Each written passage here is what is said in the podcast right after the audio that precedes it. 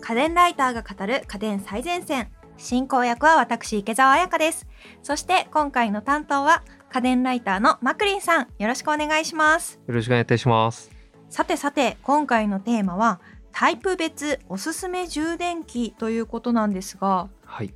充電器どれ選んだらいいのかって僕自身がよく相談されるので、まあ、このテーマにさせていただいたっていうのもありますし iPhone12 シリーズ一番新しい iPhone って実は純正充電器が同梱してないんですよ えそうなんですかそうなんですよコストダウンなのか何なのか分かんないですけど充電器ついてなかったりするのでまず iPhone12 にこう最適な充電器ってどれなのみたいなことも相談いただくこと多くてうんうんうんまあっていうところでまあいろいろなデバイスにおすすめの充電器を今回紹介したいなと思うんですが、まあ、大前提として結構これもね混同されがちなんですけど充電器とモバイルバッテリーを一緒くたにされるケース多いんですけどどうですか池谷さんはなんとなくこああ個も別ちにさろん別には考えてるんですけど、はい購入する際に、うん最近モバイルバッテリーがうん小型化していることもあって、う、うんあこれはどっちだろうって思うことがすごく多くなってきました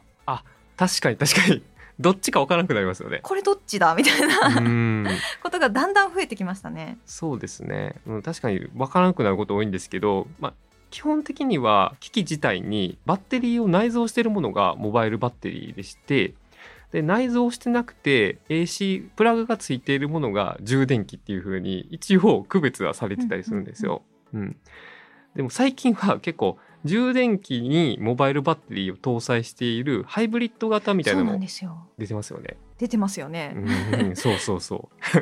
なのであんまり境界がなくなってきているものもあったりするので結構分かりづらくなってるんですけど今回紹介するのは基本的には充電器っていうところにスポットを当てて、まあお話しできればなと思うんですがちょっと本編に入る前に大前提としてやっぱり出力っていうところ結構重要でして前回の USB の選び方っていうところをお話ししたんですけど必要なワット数っていうのがデバイスによって異なるっていうところをまあ留意してもらいたくて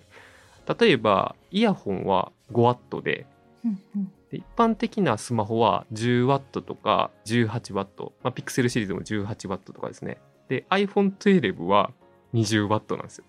確かにすごく適当に、うん iPhone の充電器で iPad 充電しようとしてあー全然されてないとか はありますよねありますねたま に充電速度にめちゃくちゃ跳ね返るんですよね。ワット数にすると。であとは、ごめんなさい、これちょっと前回複数になっちゃいましたけど、MacBook Air が 30W で、MacBook Pro の13インチが 60W。で、最後に、MacBook Pro の16インチは 96W な んで、わあ結構バラバラ結構バラバラなんで、僕みたいに充電器ばっかりレビューしてる人だと、大体頭入ってるんですけど、一般の方これ、分かってる方絶対分かんないんで。そうですね私もなんかこうスマホとうん。スマホより小さいものああ、確かに確かに。と、うんあのタブレット PC 系うーん。でなんとなくうん。区別していたり大体正しいです。して ます。まあ大体のノート PC は 45W うんうんあればカバーできるんですよ。へえ四十個ある。はい、で一部のパワーを要する動画編集とかするような例えば MacBookPro だったりとかが13インチでも 60W 必要だったりするんで細かく覚えるときりないんでざっくりこんな感じで、はい、わかりました。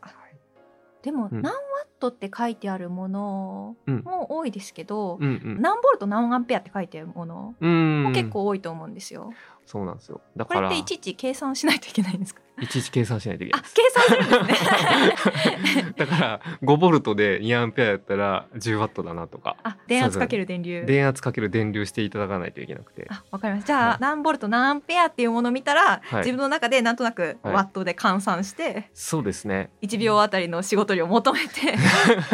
あ仕事よりまで考え、まあ、単純にまあ、一般の方は掛け算だけしないといけない 計という。算をとりあえずしてくださいと。そうですね。18だったら9ボルトかける2アンペアだなとか、 そんな感じですかね。じゃあここは換算していただいて45ワット以上あれば一般的な PC だと充電できるってことですね。そうですね。軽めの PC だと MacBook Air みたいに30ワットでいけるタイプがあったり するんで。そうなでるす。ほどはい。ややこしいですね。はい。私も気をつけたいと思います。 それでは、はい。えっと、具体的な商品の方に移っていきたいと思います。はい。はい、今回ねいろいろ持ってきていただいたんですけどあ、そうですね。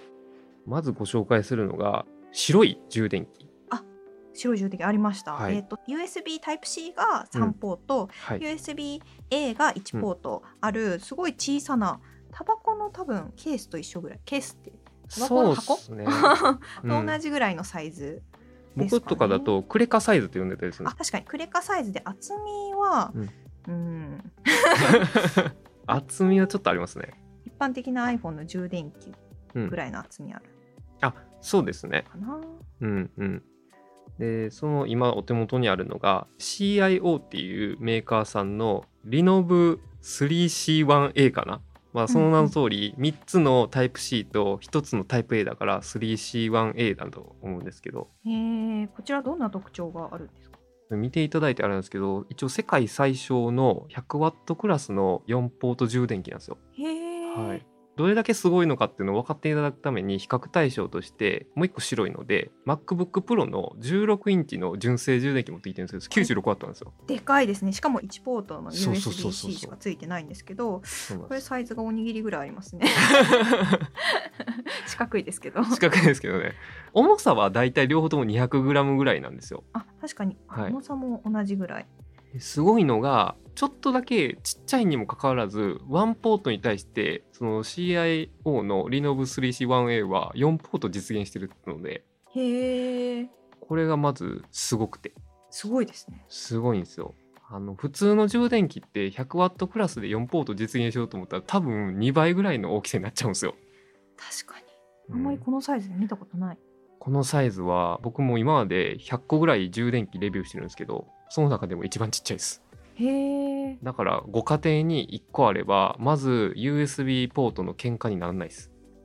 あ確 かに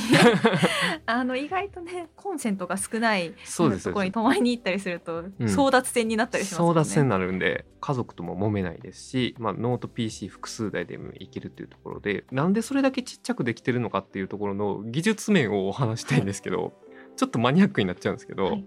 普通の充電器って電源をオンオフするスイッチング素子っていうところうんうんの材料にシリコン使ってるんですよ。はい、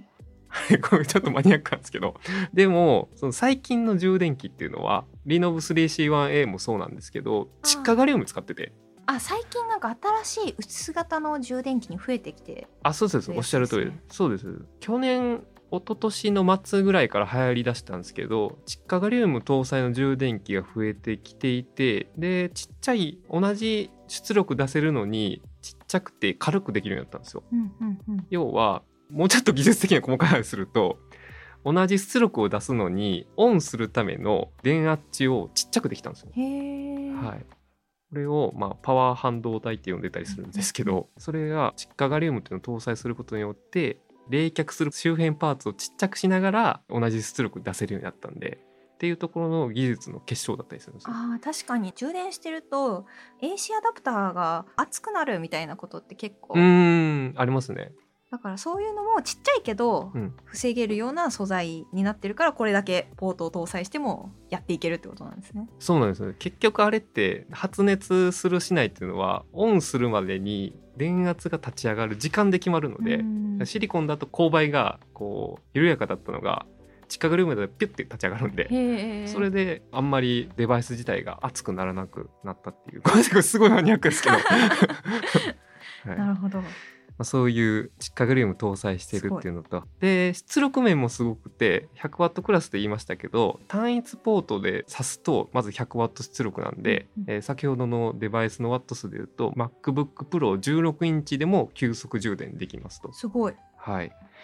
でこれね4ポート同時に使うとやっぱりどうしても安全面で出力抑えられるんですけど、うんうんそれでも 90W は、へえ、はい、出力できるんですよ。すごいですね。そうなんですよ。だから4ポート同時でも USB Type-C2 つは 45W ずつ出せてで残りの USB Type-C と Type-A は 10W 出せるので、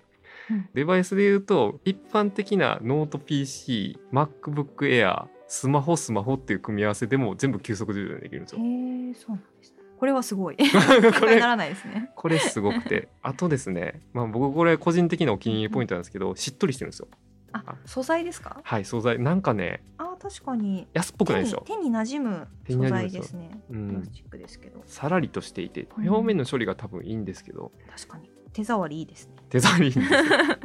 こちらでもなんかこうこういうタイプのものって意外と高い印象があるんですけどどれぐらいなんですか、価格は高いですよ。は高いですか高いです。あの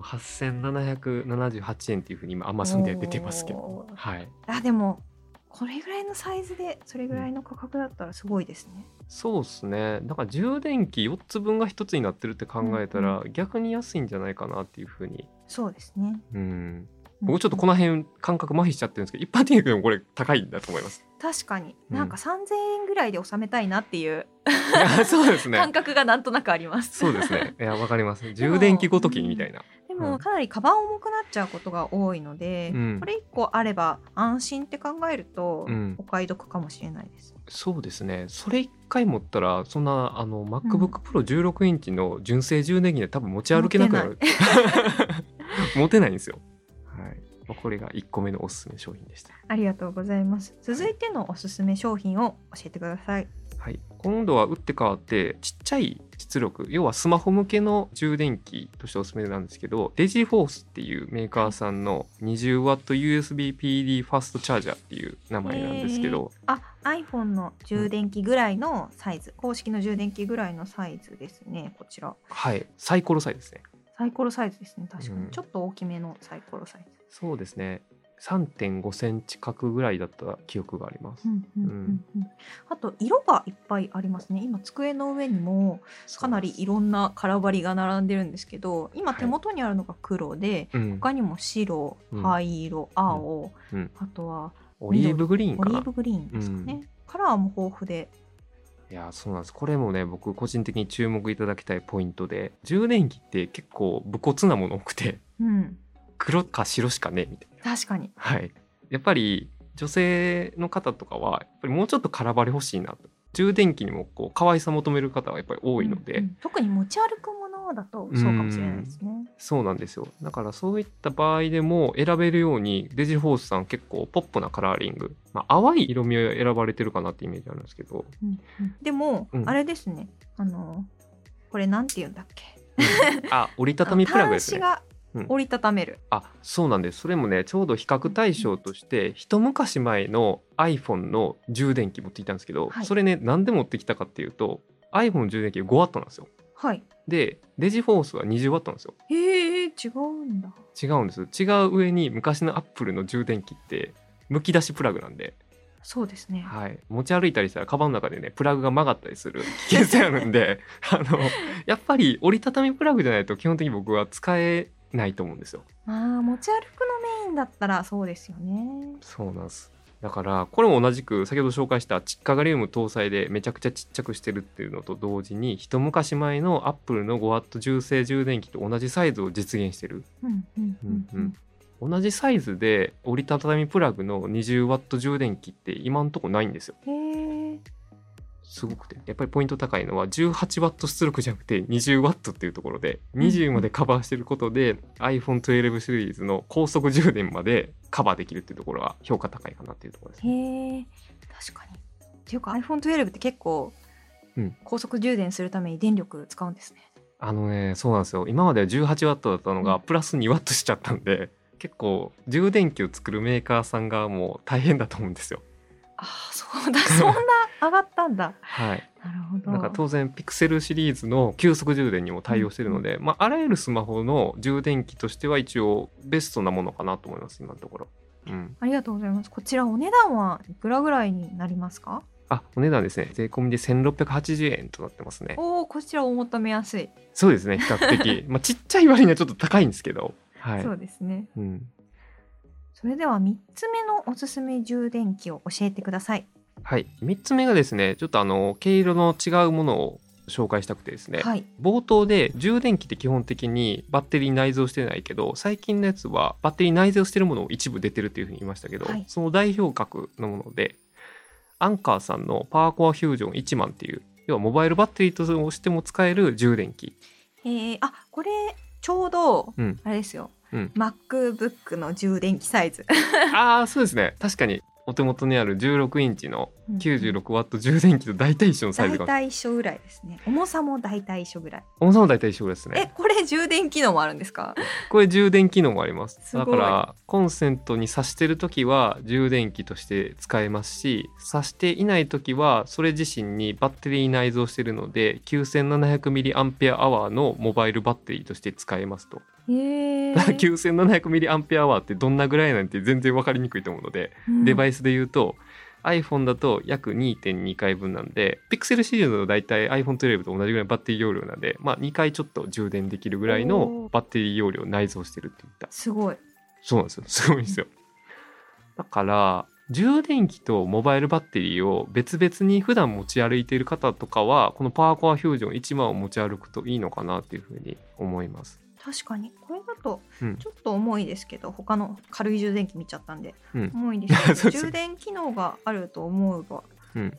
持ち運べそうそうですね持ち運べますねでこれももう一個のポイントがポート USB ポートが 20W 出力の USB Type-C と 12W 出力の USB Type-A がついているのでこの 20W っていうところがやっぱりミソで先ほど言いました通り iPhone12 シリーズの高速充電までちゃんとカバーしてますよといったところおおそれこれは嬉しいですねこれは嬉しいんですよはい、特に充電切れた充電しようみたいな時って、 うん、かなり焦ってる時が多いんで、うこーんれぐらいそ高うそうそ速充うそう電に対応してもらえるとありがたいですね、そうですねまあどれぐらい高速かっていうと30分でからから50%までへー充電できる結構早いんですよすごいうん、だから1分で、まあ、掛け算で言うと1.7%ずつ回復していくみたいな感じなんで、かなり早いです。ありがとうございます、はい。えこちらいくらぐらいなんですか Amazon さんで5000円前後にやってますね。おお、うん感覚が麻痺してきたかもしれないですけ どまあ まお求めやすいと思っちゃったあ、 おそうですね。充電器とモバイルバッテリーを一色体になってるって考えたら、まあ割とコスパは悪くないんじゃないかなというふうに思います。